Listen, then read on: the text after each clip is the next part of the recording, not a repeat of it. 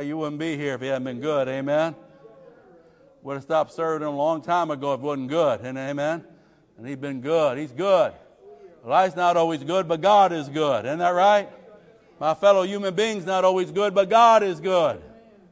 And because He's good, I've got comfort. Because He's good, I've got a place to rest my head at night.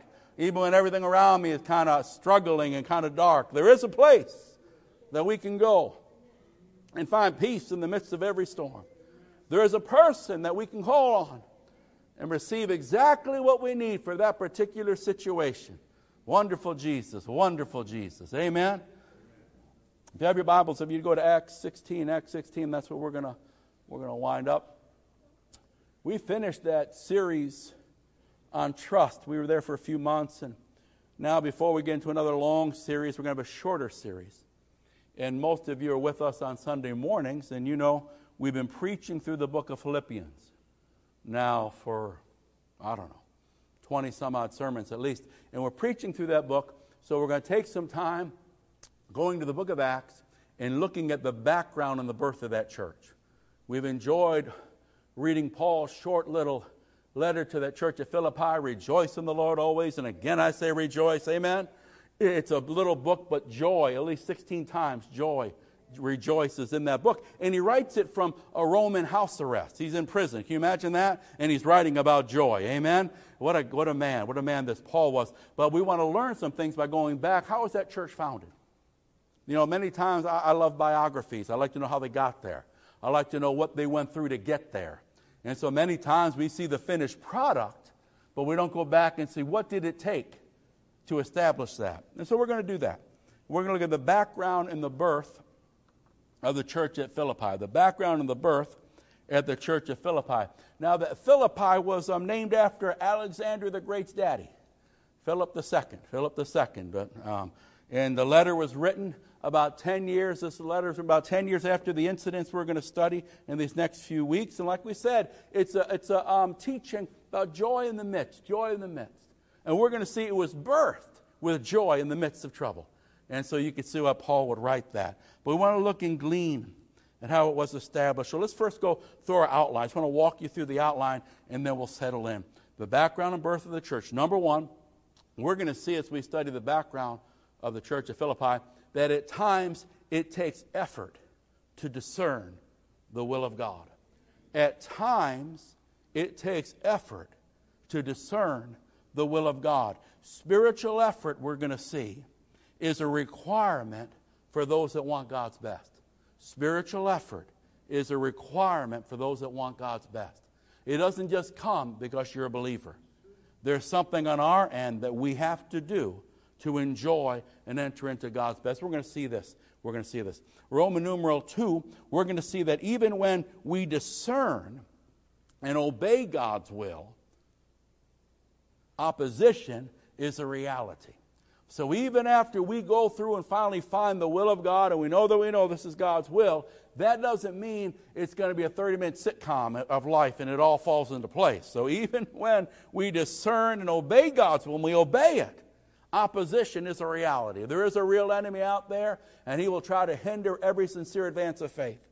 Number three, we'll find out that the enemy doesn't quit after one setback old Slewfoot can show up and you can take your stand and you can believe God and watch God come through for you, but hang on. Even like Jesus out in that temptation, the devil left him for a season. For a season. He'll, he might leave us when we resist him, but he'll come back another time. Amen? And we got to get ready for the counterattack.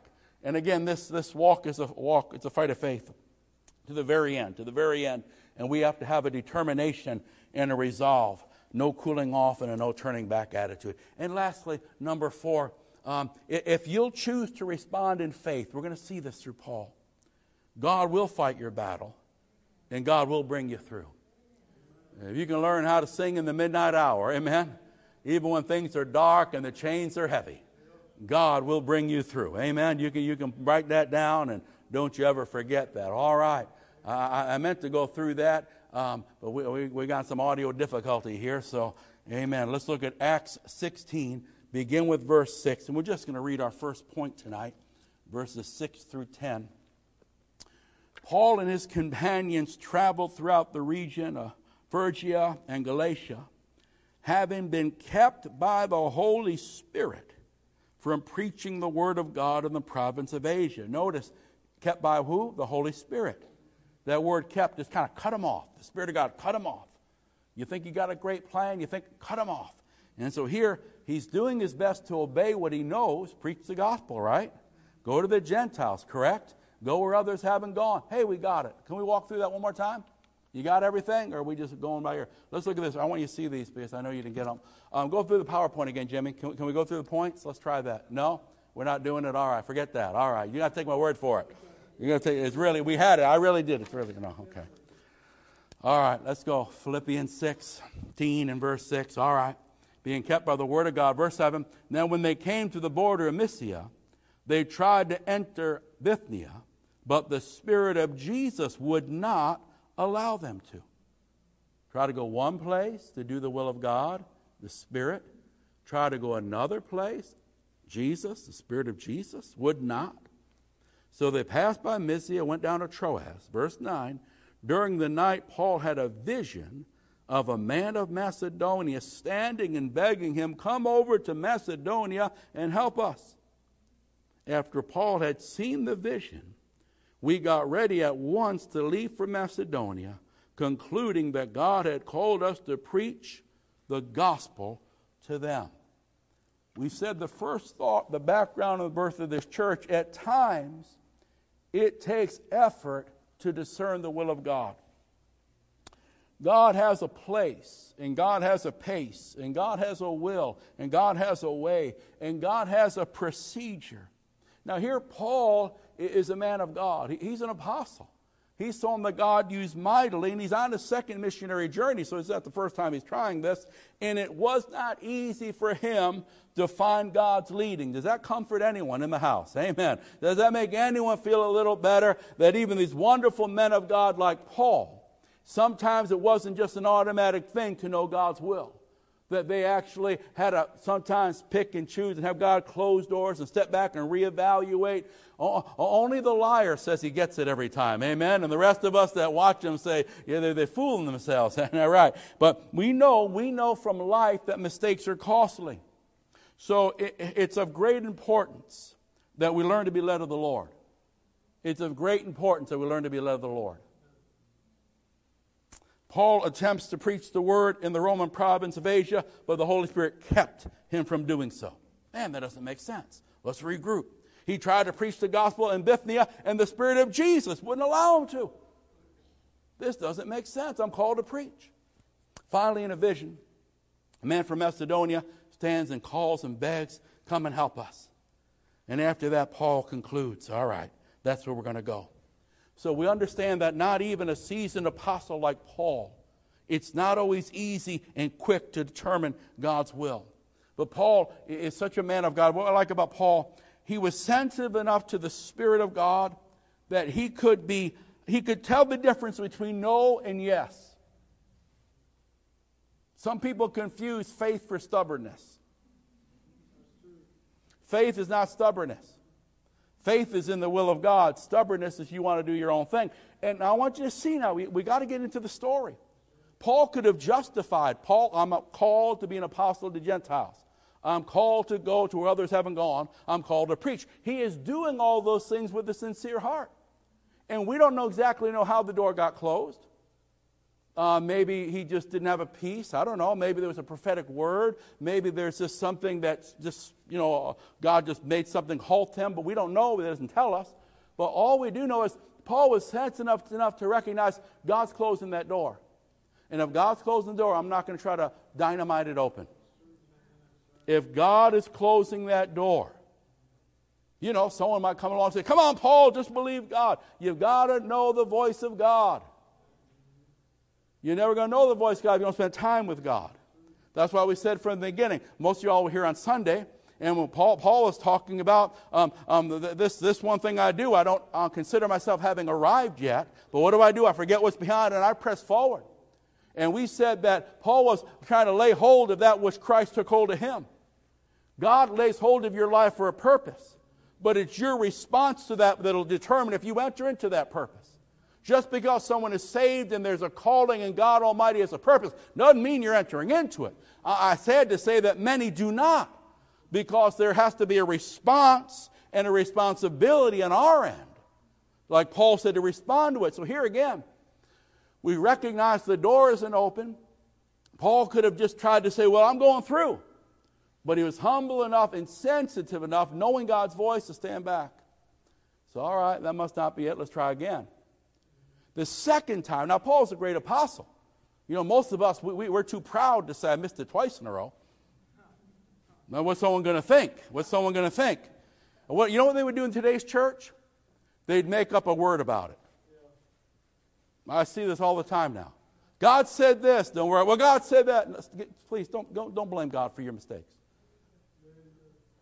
I thought this was the way to go. Obviously, God showed me it wasn't. So I'm backing up and I'm going to wait to go. I thought this, and that's all right.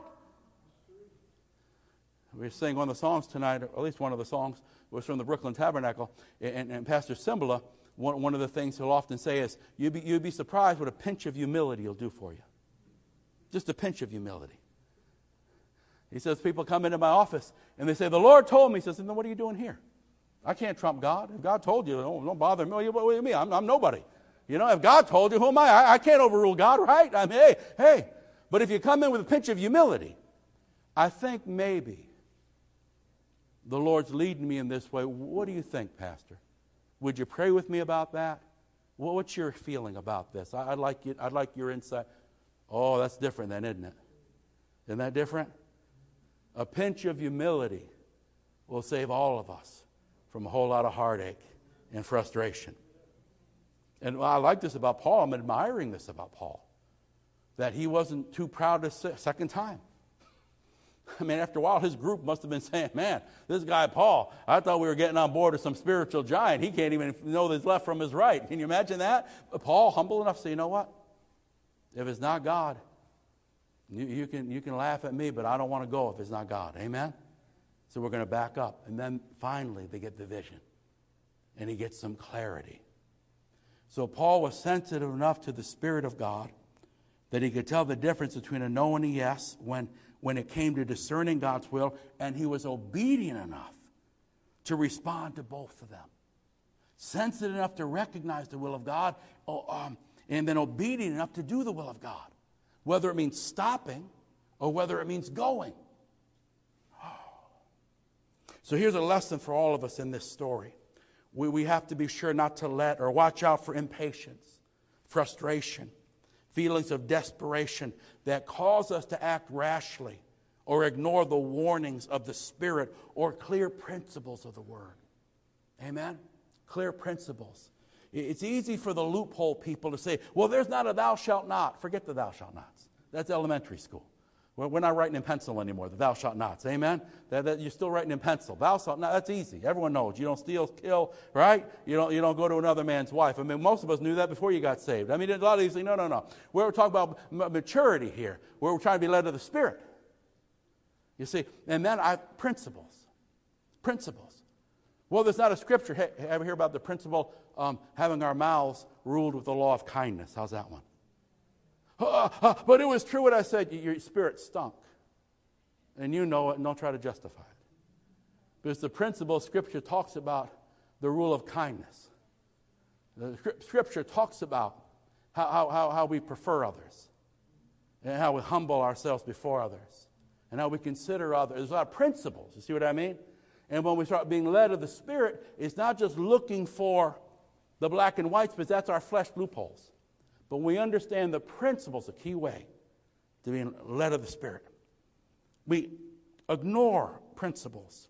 Sometimes the carnal impulses or the human emotion rejects and resists the waiting. We hate to wait. Humanity, we don't like to wait. I mean, you know, the drive through not fast enough. Microwave popcorn don't pop quick enough. We don't like to wait. We're impulsive. That's why you change your word every time. God gave me a word. What happened to the word? Well, it didn't come to pass in a week and I'm bored. So I got to get a new word. And, and anyone half honest that's sitting around say, come on, come on, get with it already. Amen? God, God, God's, not, God's not schizo. Come on now. Isn't that right? But we don't like to wait. We don't like to, but in the waiting, God works. And sometimes that working is not just in the situation, He does that, but it's a working in me. See, it's in the waiting, He digs deep in me. And that's why I don't like to wait. I don't want Him working on me. I want Him to give me the answer out there. I want Him to open that door. I want Him to give me that blessing. And God says, Well, I'll get to that. I'll get to that. But first, ah, but first. I don't want but first. I want the answer. I want it now. And I don't want to look bad getting it. We don't like to wait, so either we'll try to break down a closed door, make up a word, anything but wait, anything but wait. But impatience, impatience. Instead of learning how to be led of the Spirit, which sometimes means pausing and going back and waiting, re- re- recalibrating, pausing, waiting, finally getting the clarity and moving. Amen? And instead of doing that, we get impatient. And we can be very anointed, we can be very called, we can be very gifted. Has anyone ever heard of King Saul? Paul named, Paul Saul, named after King Saul. Everybody remember King Saul? It was his impatience that got him a lot of trouble. Amen? He, he didn't obey the word. He couldn't wait on the prophet. He did things in his own hands he wasn't supposed to do. And then, because of his impatience and rashness, what happened? He tried to justify and make an excuse for not being willing to wait for God's word and God's timing. Israel was a called nation, a peculiar, treasured nation. The Bible says they grew impatient along the way and they began to grumble. You know, sometimes when we don't learn to wait on God, when we haven't learned to be led of the Spirit, which means abiding not just the plan of God, but the pace of God. And sometimes that means just sit and let God work. And when I can't do that, like Israel, they began to grumble. Remember that they grumbled? They grew impatient along the way. And they grumbled. But they did not like the way God was leading them or the way God was providing for them. When I don't like the way God leads or provides me, I can tend to grumble if I'm not crucifying that old nature. And this is what happens. This is what happens now. Most of we need to get good repentance back in the church. Anybody? God is so full of mercy. The problem is we don't seem to confess sin like we used to. We like to justify everything instead of just saying, oh, I blew it. I want God forgive me. I zigged when I should have zagged. I was unkind and what I said was uncalled for. I'm not going to try to make it sound holy. It wasn't holy, it was fleshly. And learn how to say, Lord, forgive me, and get a cleansing. But instead, we just do our thing and then we try to rationalize and then justify. We rationalize it in our own brain and then we justify it before men. You all remember the story of that farmer? Pastor had a farmer in the congregation. He went out to visit him. Farmer was out in the fields doing the hay or whatever farmers do out in the fields. And um, and so the, the preacher was waiting while someone to the farmer, and he noticed on the side of that barn there was about 10 or 12 perfect bullseyes. You know the archery deal? Boom, perfect, perfect. Every one of them, perfect. He's saying to himself, man, I didn't know this guy was such an archer. So the farmer finally comes in from the field and, hey, brother farmer, hey, brother pastor, um, how are you? I'm doing good. He said, hey, by the way, I was noticing the side of your barn. Man, I didn't know you were so good with a bow and arrow. Every one a bullseye. And the farmer says, Oh, that's easy, preach. I shoot the arrow first, then I draw the circle.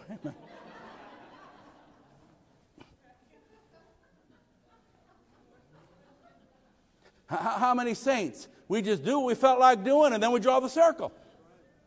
We, we, we, just do what our impatience says, do it. We just do what our frustration says, do it. And then we got to rationalize and justify. Oh, come on, somebody. It does us good when we say, Lord, I blew it. Lord, I was ugly. Lord, I was snotty. Forgive me. I'm sorry. Help me do better next time. Can you say amen? And here we're learning it takes effort at times to discern God's will, but it's not always easy. And this is from a, a man of God, an apostle.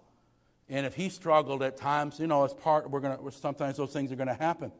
The place, the pace, the procedure, the will, the way, the waitings. Some can't sit still. Whew. Others, we need a crane to get them going. I mean, I'm telling you, we hit everything, don't we? It's our human nature. Now, again, what the Bible, what, what is clearly Bible is easy. We, we just, just an act of our will. God said, don't get drunk. Don't rob from your neighbor. Don't kill, don't covet. Those are easy. Amen? That's as simple as an act of your will. I'm going to obey. Now, other things a little different. Do I preach there or don't I preach there? Should I, should I go into that investment or should I not go in that investment? Should I try for that promote? So, so other things, again, we wish we could go find a clear, here it is, but it's not there. Now, okay, all right, that's what we're getting at now. Other decisions, I need to know how to be led of God. And we, we could take a whole series on this. The Bible talks about having a peace or the lack thereof. Sometimes it's not a clear word, but there's no peace in it. There's no peace in it. A lot of times, it, I can't find, someone's giving me a loophole, but the principle goes against it. You see, God not only judges what I do, He judges how I do it. He cares how I do it. Amen? The whole Beatitudes, there's a whole lot of. so, what we're going to look at here under Roman numeral 1, at times it takes effort to discern God's will. Number one, we're going to look at let's recognize God's desire to lead us. Let's get that down. Let's recognize it is God's will to lead his people.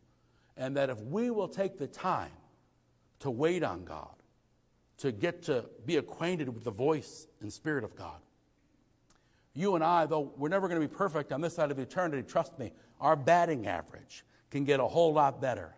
And we can keep ourselves from a lot of unnecessary setbacks and heartaches. Come on, say amen.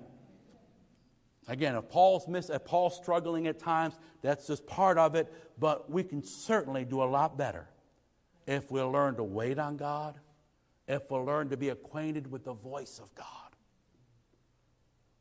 If you never hear the voice of God, if you never know the, the, the moving of God, it's very hard to get acquainted with the leading of the Lord. Isn't that true? If all the lights went off, I like to say, if all the lights went off and you can't see it, pitch dark, and uh, everyone called out my name, there's one voice I would know. Everyone, you could all mix all, you mix you all up, and there's one voice, boom, I know right where she is. I know that voice. That voice and I have been tight for 30 plus years. I know that voice. I know that voice. You call me at one in the morning and, and you wake me up, and part of me is trying to wake up. The other part of me is trying to say, Who is this? What is this? Is this a dream? Amen? And it might take me a little while to recognize who I'm talking to. But anytime. When you get acquainted with a voice, you know that voice. But you don't get acquainted with a voice without spending time with that voice. We don't spend time in the Word. We don't, get, we don't spend time in prayer. We don't spend time, God, lead me. It's not just something that we get so much imparted to us. It's something that we develop as we grow in God. Amen? So we're going to, let's recognize God's desire to lead us. Secondly, I must be willing to seek and wait on God. I've got to be willing to seek the Lord if I want to be led of the Lord and to be able to wait on God. And now we know we've studied, studied in the past, waiting is not just twiddling my thumbs.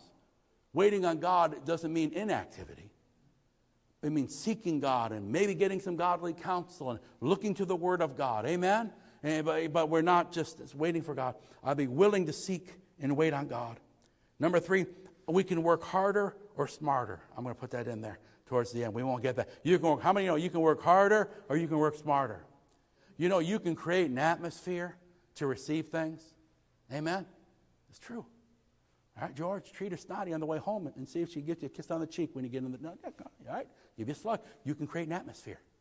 Isn't that true? You, you can't act snotty and expect. You can't.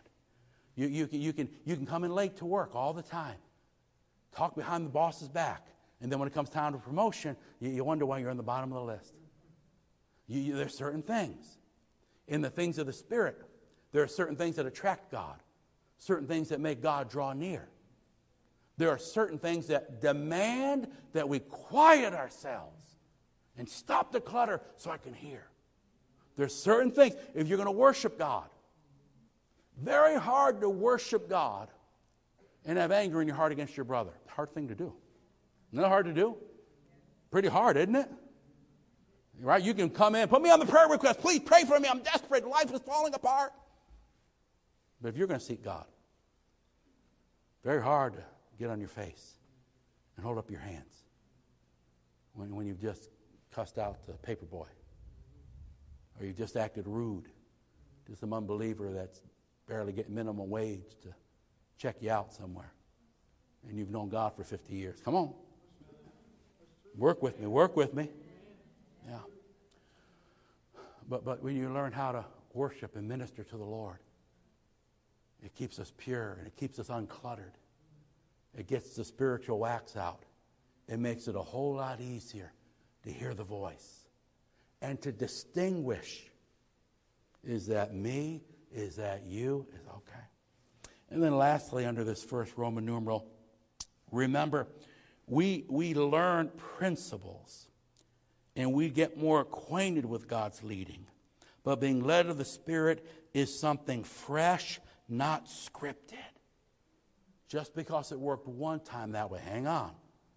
God might have another plan the next time. Amen?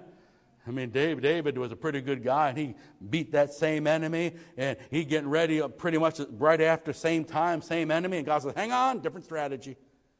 And if he hadn't sought God, if he would have just thought, "Well, that's the way God does it every time," and didn't know, no, I got to seek the Lord. He found out God had a different strategy, didn't he? Because this is not just all right. So let's recognize, let's recognize God's desire to lead us. Let's recognize Psalms 32, verses 8 and 9. Psalm 32, verses 8 and 9. God wants to lead you, God wants to guide you, He wants to help you in your decisions. You have decisions to make, God wants to help you make the right decision. Amen? I mean, isn't it easier making the right decision, the right time, than having, oh Lord, have mercy. Amen. We've all, we've all, but listen, God, God desires to lead us. He's willing, God's willing. You know, God is willing to confide in you. Do you know God is willing to disclose his secrets to you? Hey, we all want to know the secrets, amen? We want to know what's going on, God says. If you learn to walk with me, I'll, I'll share my covenant with you. Wow. I will instruct you and teach you in the way that you should go. Woo! Now, if God told me that, and God has told us that, wouldn't it make a whole lot of sense? I'm going to seek Him when decision making time comes. Amen?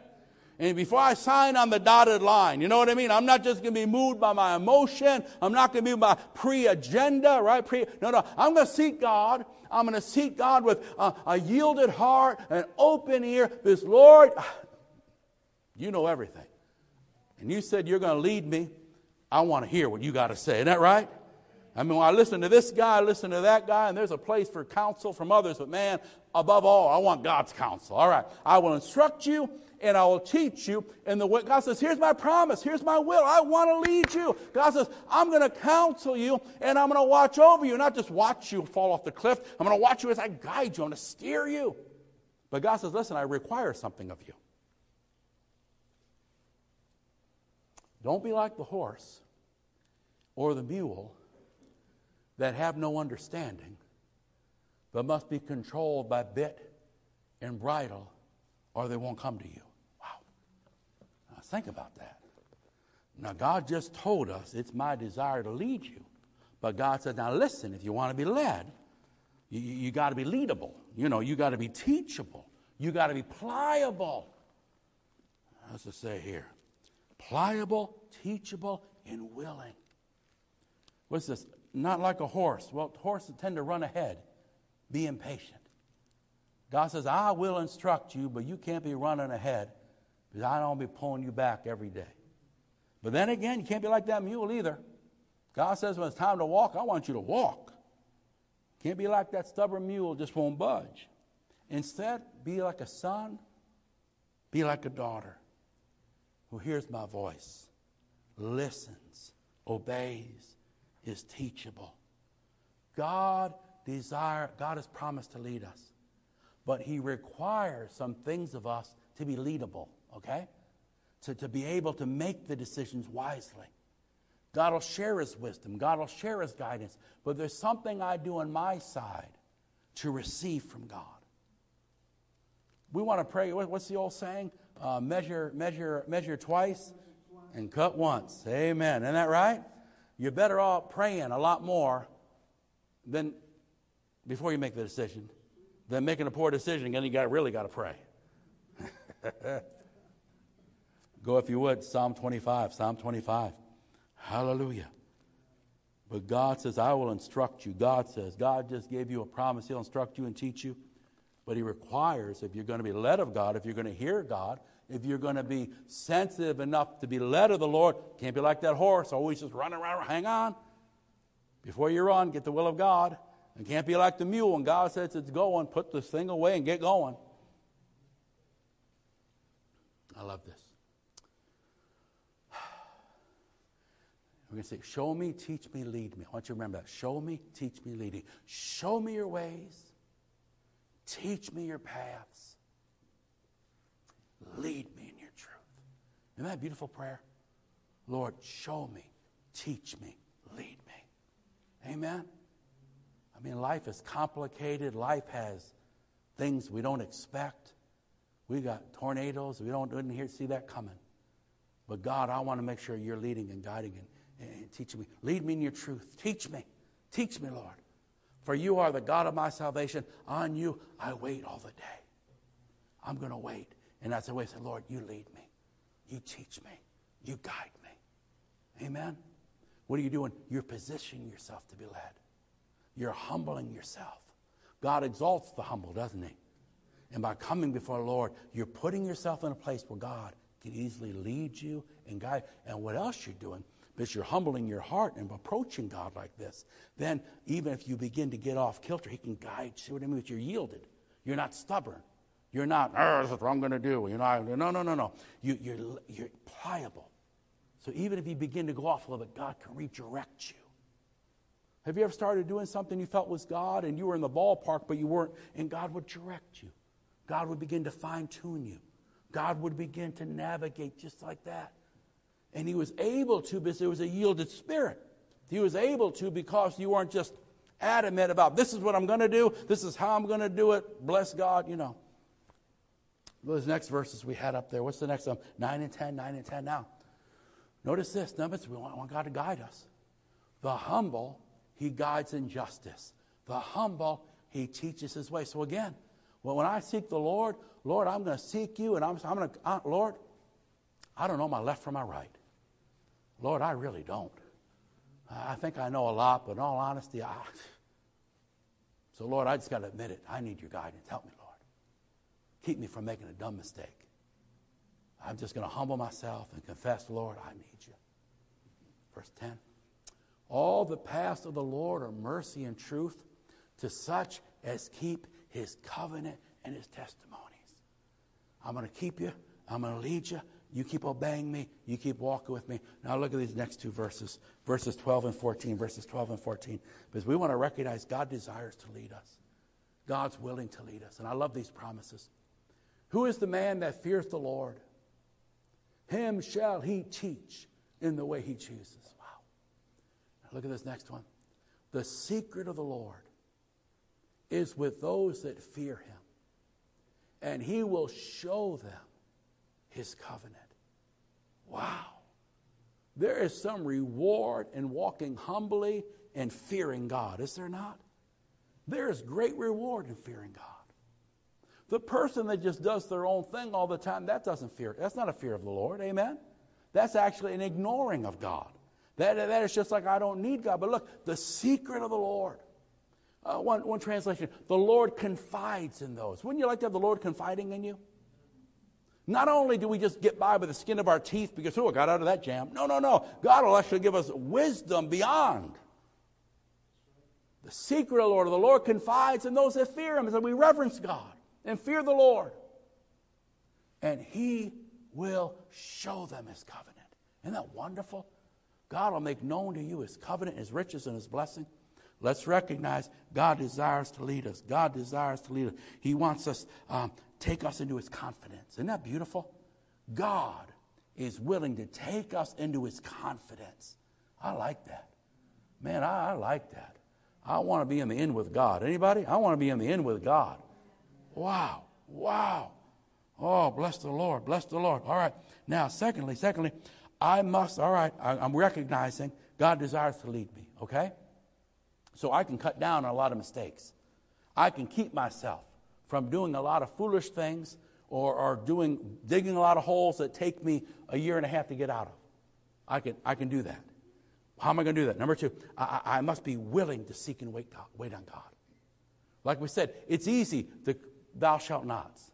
It's easy to clear things in Scripture. And Amen? Sunday's the Lord's Day. Get to God's house every time. Show up. Boom. I mean, there's nothing complicated about that. It's not complicated. It's not complicated. We're talking about making decisions. We're talking about being led of the Spirit. We're talking about things that really take us into a whole new place of walking with God. And I must be willing to seek and wait on God. Jesus did. One time he had to pray all night through to choose his disciples. He sought God, the Father, before he made decisions. Hebrews 6 and 12. Hebrews 6 and 12. Because it takes effort at times to discern God's will.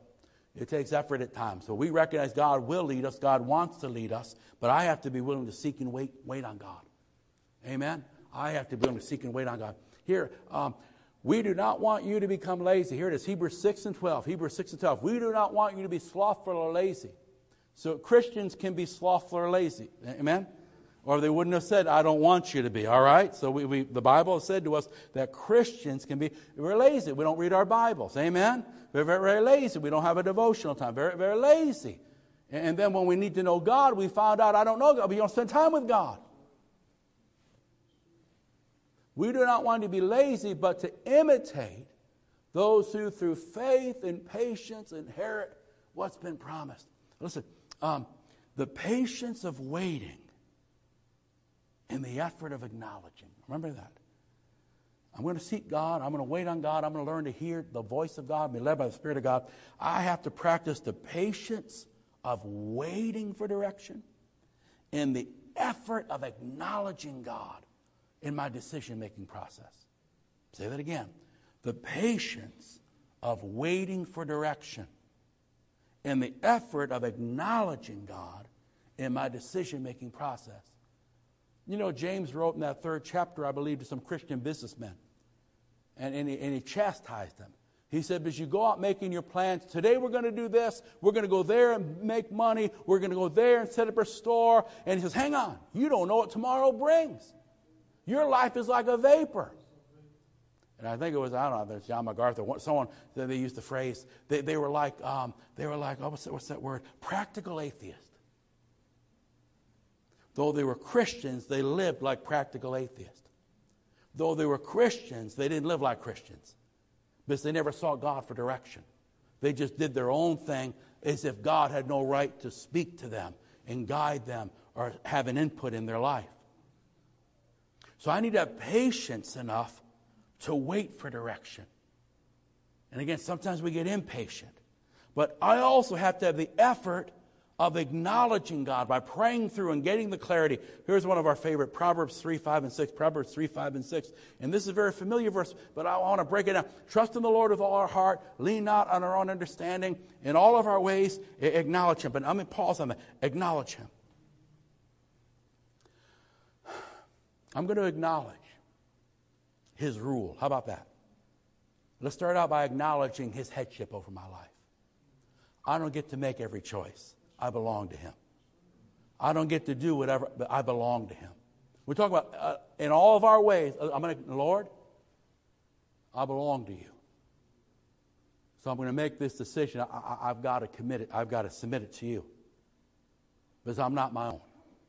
So, Lord, first of all, I'm acknowledging you're my God.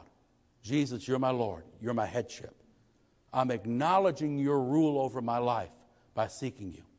I'm also acknowledging your omniscience or your great wisdom because by seeking you, I'm no dumb. I might look dumb, but I'm not that dumb.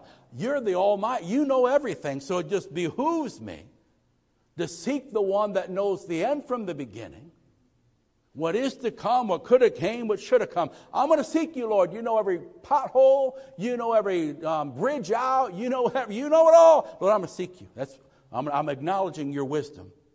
And I'm going to acknowledge, Lord, I'm acknowledging your love. Because I know you love me. And therefore, it only makes sense that I should be led of you and ask you to lead me. Because you have your, my best interest in mind. So we wouldn't acknowledge God. Oh, God, huh? Here I am. I'm doing my own thing. No, no, no. I acknowledge God. I'm saying, Lord, number one, I belong to you. You're my Lord. You're my head. I don't get to do what I want. But secondly, I'm going to acknowledge that you're all wise and you know everything. You know things I can't see. Have you ever seen something that looks so good? Oh, I mean, it looks so good. This had to be God. And something, something, thank the Lord, messed up that thing. And then some months go by and you say, oh my goodness, I never saw that. I never would have imagined that. And God said, I saw it. I see the end from the beginning. That, that's why it makes sense to seek me because I, I'm all wise. You know what I mean? I know what they're thinking. I know what they're plotting. Listen, I know what's coming down the road. God says, I know. So if you'll seek me, acknowledging your headship and I'm acknowledging your wisdom, acknowledging your love. One of the verses that has helped me so much in the year, especially when I was younger, is simply when Jesus said, Listen, if you all have earthly fathers that, you know, they loved you, but they were just men, you know, they were just men. And, and, and if you ask them for a loaf of bread, would they give you a stone? Of course not. If you give them a fish, would they give you a snake? No. How many times the Lord said, you know what? If your earthly father wouldn't mess with you, you think I will? If your earthly father would never play with you, you think I will? Son, I'll take care of you. You can trust me. So when I'm going to acknowledge the Lord, I need to have the patience to seek God and to wait on God. But I have to have the will to acknowledge God and put God in my decision making process. When I acknowledge God, I recognize God, you're in charge. I belong to you. I'm your son and I'm your servant. You're the boss. I'm going to follow your lead. But I'm also going to acknowledge you're all wise. And man can give me some advice, but you know everything, Lord. I can see what I can see and I can check out what I can check out. But God, you know everything. Amen? Many times I thought, God, why did you stop that, Lord? Lord, it looked like such a good thing. And then you find out, so, oh, Lord. And Lord, I'm going to acknowledge that you love me. You love me. You love me too much to lead me in a wrong way. So I'm going to seek you. I'm going to seek you. 1 Samuel 3, 7 through 10. 1 Samuel 3, 7 through 10. And I'm going to have to finish up here, but I want to get this in. I must be willing to seek and wait on God. Now, now here we go. There is a part of being led of the Lord that we, we develop our ability to be led of God. When, when we're young, we start by reading the Bible. Because most of the time, when God speaks to your heart, He's just going to remind you of a scripture. He's going to remind you of a promise. He's going to remind you that's simply how it works. Amen? Um, the Holy Spirit wrote the written word. So when you first start learning to be led of God, He's typically going to remind you of a scripture. Now, Jesus said He'll bring to your remembrance. Now, if you don't put it in the remembrance, He can't bring it to your remembrance. Amen? Makes sense, right? If you don't know the book, you can't be. But also, your time in prayer, your time in communion, your time in staying filled with the Spirit. That helps you get acquainted with that voice, acquainted with that presence. That teaches you how to quiet yourself and be led of the Lord. But what we learn here is that learning to be led of God is not something that we're just, boom, born with. It takes time developing it, like anything else. And here's a great example. The prophet Samuel was one of the mightiest prophets in the entire Word of God. The Bible says that not one of his words fell to the ground. I mean, when Samuel spoke it, it came to pass. Amen? He wasn't one of these guys batting 250. You know what I mean? Yeah, I mean, eh, once in a while they hit it and they think they're a prophet. The other three times they push under the rug because, you know, no, no, no. When Samuel spoke, but what we notice when Samuel was a young boy, the Bible says he didn't quite know how to hear from God yet. And that, again, another thing encourages me because we can learn how to hear better. We can learn how to recognize the voice of God better. Folks, I'm telling you this keep you from mistakes, keep you from marrying the wrong person keep you from making the wrong move, keep you from, oh, I'm just telling you, we can be led of God. I'm saying we can be led of God. It keeps us from a lot of heartache if we allow it to. It, it, it can tell you when to go and when not to go. It can help you distinguish or dis, um, differentiate what, what is just an emotional yay. You always got to watch either extreme. Either I'm extremely pumped, dangerous to make a decision, extremely down to the dumps, dangerous to make an extreme. watch that commercial. Oh, I'm going to give all my money because it made me sad. I saw everyone hungry. Boom. Or the other side, whoo, I'm excited. I signed up for everything. And then tomorrow I don't want to sign up for nothing. No, no, no, no, no, no, no. You see, we can't be moved by all this emotion. We have to be moved by the Spirit of God. Makes a difference. Now, Samuel did not yet know the Lord, or he didn't know the word of the Lord. He didn't know God's voice. The word of the Lord had not yet been revealed to him. Let's see what happens. Little boy sleeping in the tabernacle. He's a miracle boy. Remember, Samuel's a miracle boy. What a story. But now Samuel is being raised with the, under the backslidden priest Eli and the backslidden sons. You can be in a horrible circumstance, still stay pure, and still stay strong. That's a, another sermon here, but I just that's the Lord called Samuel a third time. Now, now, the Lord called the boy, Samuel, Samuel. He thought it was the priest. He gets up. Well, what do you want, sir? What do you want? I didn't call you. Go back to bed. All right, go back to bed. Samuel, Samuel. Priest, priest, what, what do you want? I didn't call you. Go back to bed. Finally, the priest said, Oh, son. See, that priest used to remember. He remembered what the voice used to hear like. He don't hear the voice no more. He's backslid. Amen? Some people used to hear God. They don't hear him no more. They're, they're not where they need to be. Hallelujah. Glory to God. Um, uh, he says, now next time, son. Third time, call Samuel. Samuel got up, went to Eli. Here I am. Uh, you called me. And Eli realized finally the Lord was talking to the boy. God was talking to Samuel, and Samuel did not yet recognize the voice of the Lord. I'll never forget um, the very first time I prophesied tongues and interpretation. Remember some months ago, Pastor Allen and his wife Mary were with us from Cleveland. And we used to drive home from school together. Mary was on staff, and Al and I would drive home from college. And then we, Pastor Veach have us come up and greet the people from Bible college. And so us three were up there. And all, all of a sudden, the Spirit of the Lord fell on the congregation. Remember how it used to be, right? Ah, middle of, middle of announcement, Spirit of the Lord would fall. Just, it's old Pentecost. I mean, just, you know, they just went with it. Amen? And, and all of a sudden, we got all, and there was a word out there, waiting for someone. Word out there. I'm just standing there. Mary's next to me. Alan's over here. And she just whispers in my ear, The word of the Lord is near thee. It's in your mouth. Then the faintest idea. It is. I'm thinking to myself, it is. So I just, I just got quiet. I, I don't know.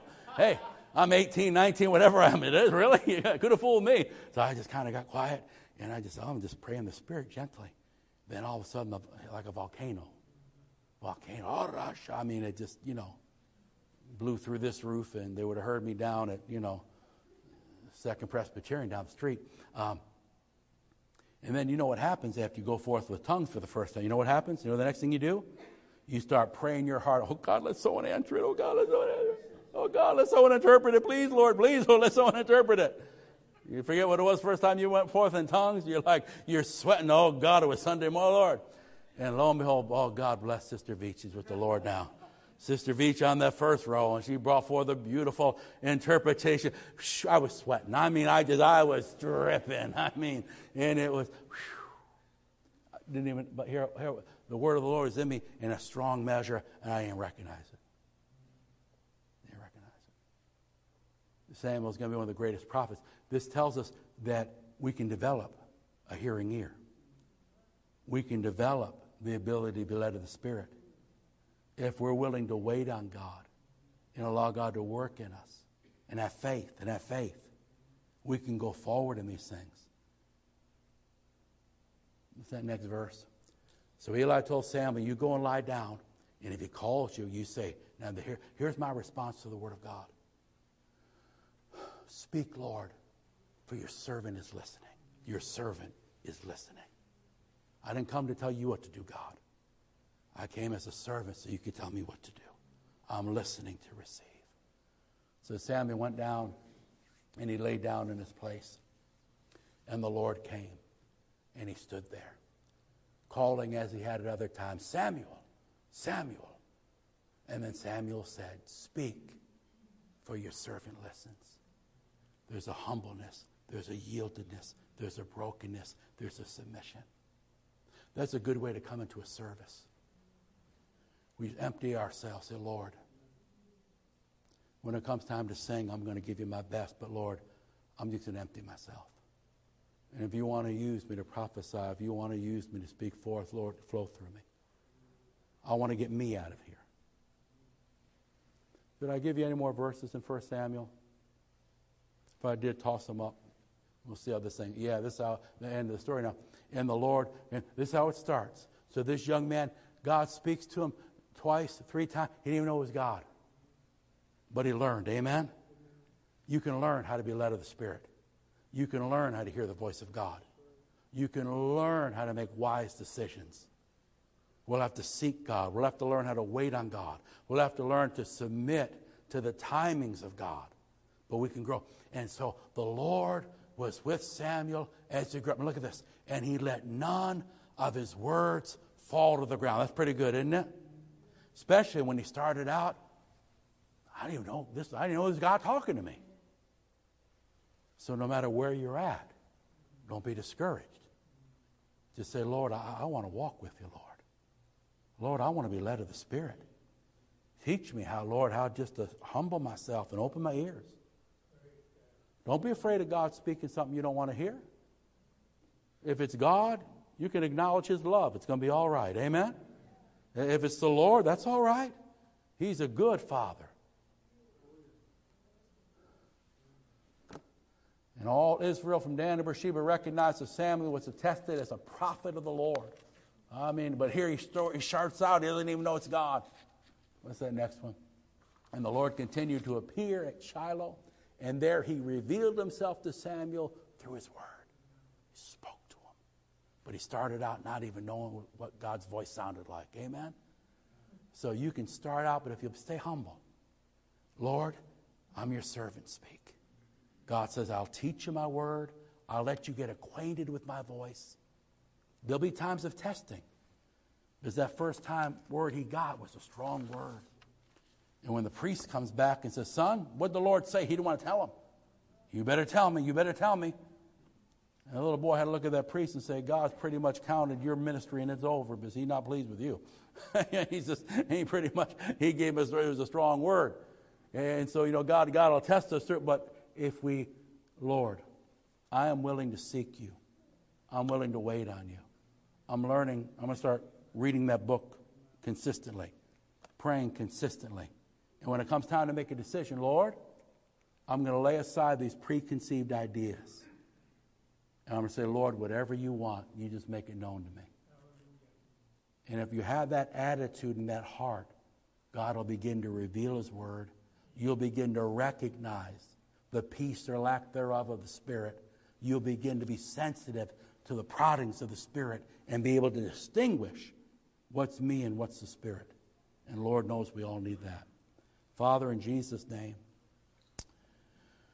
Lord, we thank you that it is your will to lead us, that you will guide us and you will direct us, but we recognize it does at times take effort to be led of the Spirit, to know your will.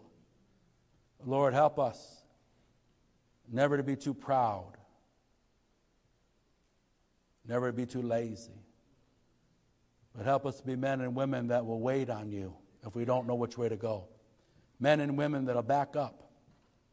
If we begin to move, we found out it's, it's not the right move. Men and women that'll seek you and acknowledge you and give our ears to hear your voice. Father, teach us how to be led. Teach us how to be more accurate in the steps we take and in the decisions we make. In Jesus' name. And all God's people said. God bless you. Have a great night. Don't forget the offering plates are in the back.